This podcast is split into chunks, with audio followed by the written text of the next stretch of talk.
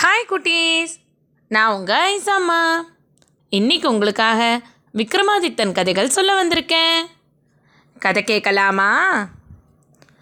பதிமூணு நாள் முடிஞ்சு பதினாலாவது நாள் போஜராஜன் நல்ல நேரத்தில் அந்த நவரத்ன சிம்மாசனத்தில் ஏறுறதுக்காக வராரு. அவர் பதிமூணு படிகளை கடந்து பதினாலாவது படியில் காலை எடுத்து வைக்கிற போது பதினாலாவது படிக்கு காவலான பூர்ணச்சந்திரவல்லி பதுமை போஜராஜரை பார்த்து, அரசே, எங்கள் அரசர் விக்ரமாதித்தர மாதிரி உங்களுக்கு தாராள குணமும் மனசும் இருக்கா? அடுத்தவங்களுக்காக தியாகம் செய்கிற பண்பு இருக்கா? அப்படின்னு கேட்குது. இதை கேட்ட உடனே போஜராஜர், நான் உங்கள் அரசர் பண்ணின அந்த தியாகம் மிகுந்த செயல்கள்லாம் என்ன, அது எனக்கு கொஞ்சம் சொல்லேன் அப்படின்னு கேட்குறாரு. அதுக்கு பூர்ணச்சந்திரவல்லி பதுமையும் விக்ரமாதித்தரோட கதையை சொல்ல ஆரம்பிக்குது. விக்ரமாதித்த அரசர் நாடாறு மாதமும் காடாறு மாதமுமா தன்னோட ராஜ்யத்தை அரசாண்டு வந்தார் இல்லையா? அவர் காடாறு மாதம் போகிறதுக்கு முன்னாடி தன்னோட ஒற்றர்களை எல்லா திக்குலையும் அனுப்பிச்சு ஒவ்வொரு இடத்துலையும் நடக்கக்கூடிய வித்தியாசமான வினோதமான விஷயங்களெல்லாம் தனக்கு வந்து சொல்லணும்னு அறிவிச்சிருந்தார். அதுபடியே அவரோட தூதுவர்கள்லாம் எல்லா தேசங்களையும் போய் சுற்றி பார்த்து அங்கே நடக்கிற அபூர்வமான விஷயங்களை வந்து அரசர்கிட்ட தெரிவிப்பாங்க. அந்த மாதிரி ஒரு தூதுவர் அரசர் விக்ரமாதித்தரை வந்து சந்தித்தார். அரசரும் அவரை நல்ல முறையில் உபசரித்து, தூதுவரே, நீங்கள் போன திக்கிலெல்லாம் ஏதாவது வினோதமான ஆச்சரியமான விஷயங்களெல்லாம் பார்த்தீங்களா அப்படின்னு விசாரிக்கிறார்.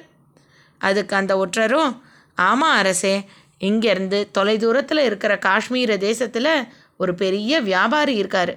அவர் எவ்வளோ வியாபாரம் பண்ணினாலும் அதுலேருந்து வர பெரிய தொகையை லாபத்தை மக்களோட நல்ல விஷயங்களுக்காக மட்டுமே செலவழிக்கிறவர்.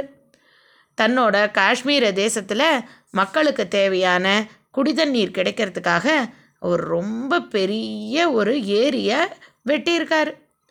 ஆனால் அந்த ஏரியில் ஒரு சொட்டு தண்ணி கூட இல்லை.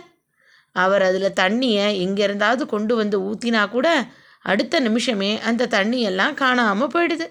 அதனால் மனசு வருத்தப்பட்ட அந்த வியாபாரி நிறைய அறிஞர்களையும் பண்டிதர்களையும் சந்தித்து, இதுக்கு ஏதாவது தீர்வு இருக்கா, நான் என்ன தப்பு பண்ணினேன் அப்படின்னு ரொம்ப மனசு வருத்தப்பட்டு கேட்குறாரு. உடனே அந்த பண்டிதர்கள் எல்லாம், நாராயணருக்கான பெரிய கோவிலை அந்த ஏரிக்கரையில் கட்டுங்க அப்படின்னு அவர்கிட்ட சொல்கிறாங்க. அந்த பெரிய கோவிலையும் கட்டி அதுக்கு பக்கத்தில் பக்தர்கள்லாம் வந்து இளைப்பாறதுக்கு தேவையான பெரிய மண்டபத்தையும் அவர் கட்டி வைக்கிறாரு. அப்போ கூட மழை பெஞ்சாலோ இல்லை அந்த ஏரியில் தண்ணியை கொண்டு வந்து விட்டாலோ கூட அந்த ஏரி உடனடியாக வறண்டு போயிடுது.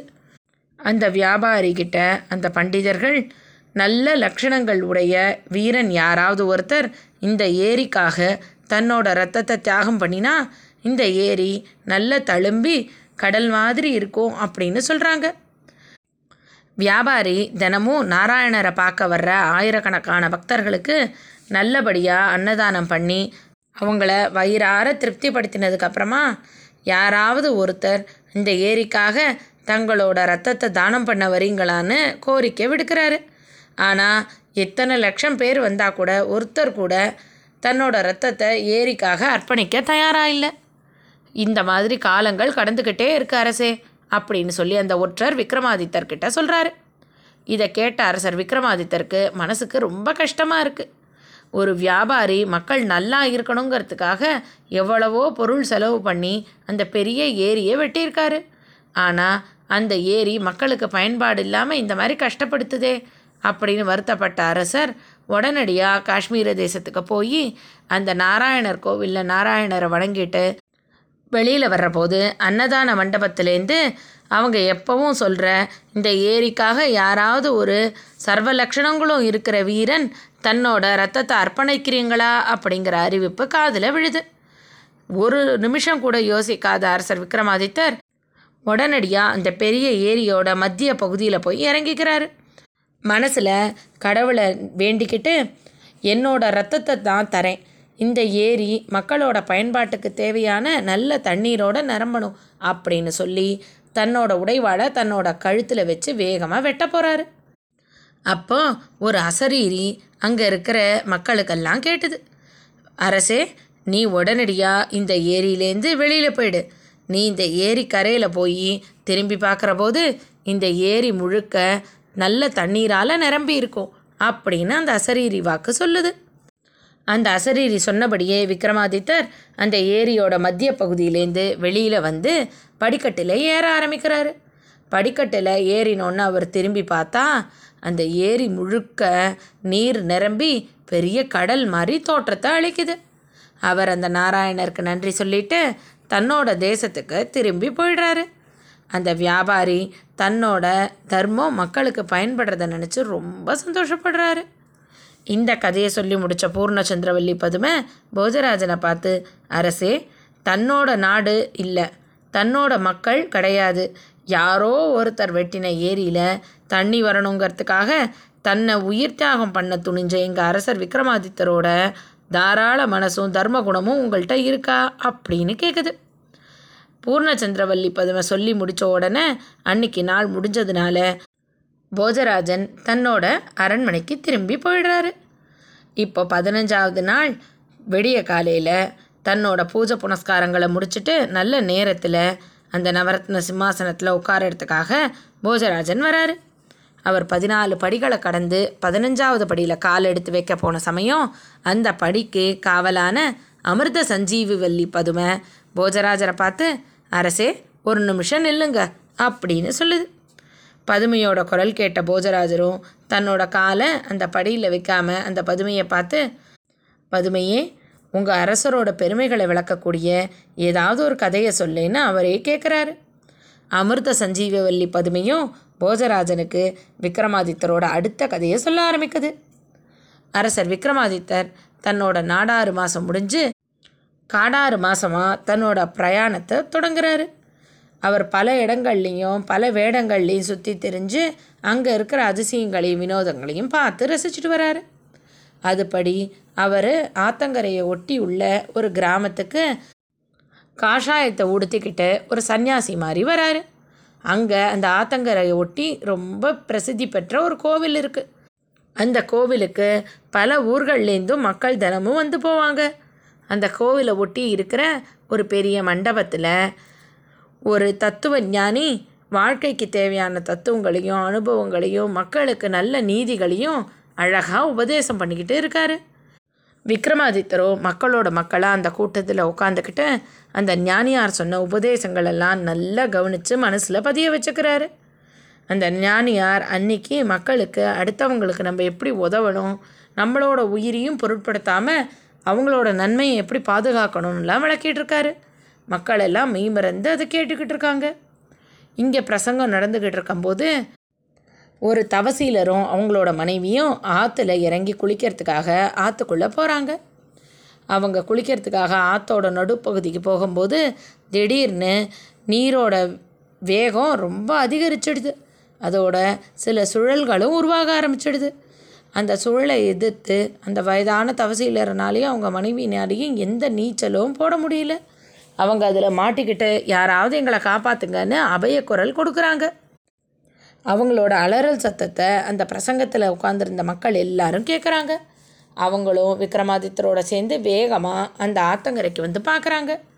அப்போ தவசீலர் நல்ல ஒரு சுழலில் மாட்டி இருக்கிறதையும் அவங்க மனைவியும் சேரில் மாட்டிக்கிட்டு வெளியில் வர முடியாமல் தவிக்கிறதையும் அந்த மக்கள் பார்க்குறாங்க. அவங்க எங்களை காப்பாற்றுங்க காப்பாற்றுங்க அப்படின்னு அவலமாக குரல் கொடுக்குற போது விக்ரமாதித்தர் தன்னோட உடைமைகளை கூட எடுத்துக்காமல் வேகமாக அந்த ஆற்றுக்குள்ளே இறங்கி அந்த தவசீலரோட மனைவியை காப்பாற்றி விட்டுட்டு ஆபத்தான நிலைமையில மாட்டியிருந்த அந்த தவசீலரையும் பத்திரமாக கரைக்கு கொண்டு வந்து சேர்க்குறாரு. அந்த தவசீலரும் அவரோட மனைவியும் விக்ரமாதித்தருக்கு அவங்களோட மனசார நிறையா நன்றிகள் சொல்கிறாங்க. விக்ரமாதித்தர், ஐயா, நன்றியெல்லாம் வேண்டாம், நீங்களும் உங்கள் மனைவியும் சுகமாக இருக்கீங்களா அது மட்டும் போதும் அப்படின்னு சொல்கிறாரு. அந்த தவசீலர் ரொம்ப காலம் கடுந்தவம் பண்ணி நிறையா வரங்கள் வாங்கியிருந்தார்.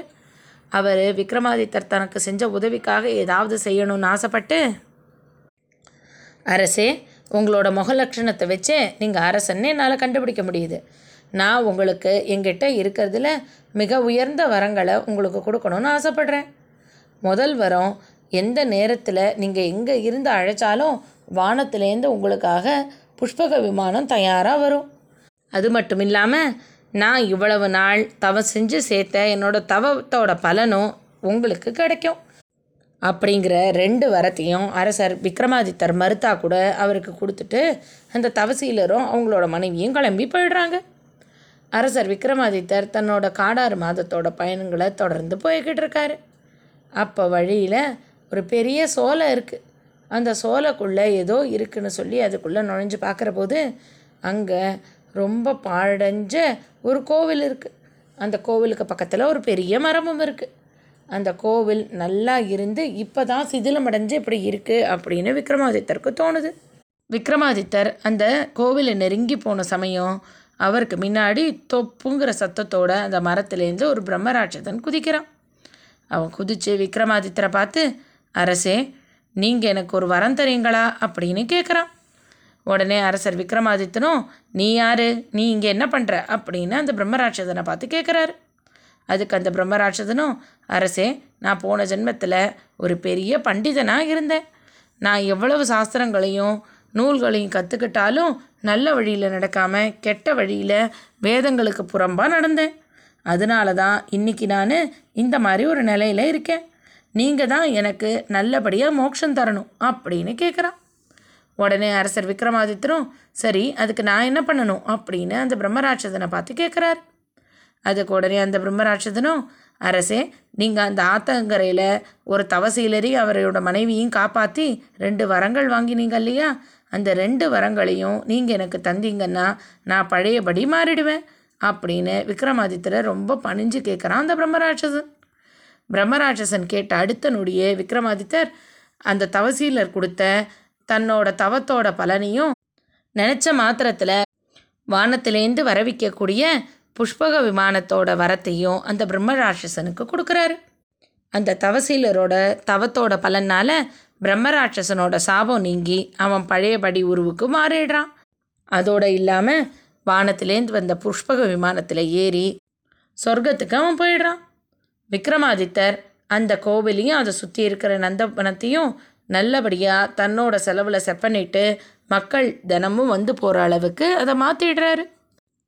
இந்த கதையை சொன்ன பதினஞ்சாவது படி பதுமையான அமிர்த சஞ்சீவல்லி பதுமை போஜராஜரை பார்த்து, அரசே உங்களுக்கு எங்கள் அரசர் மாதிரி கிடைக்க அரிய வரன்கள் கிடைச்சா கூட அதை ஒரு பிரம்மராட்சசனுக்கும் கூட கொடுக்கக்கூடிய தாராள குணம் இருக்குமா?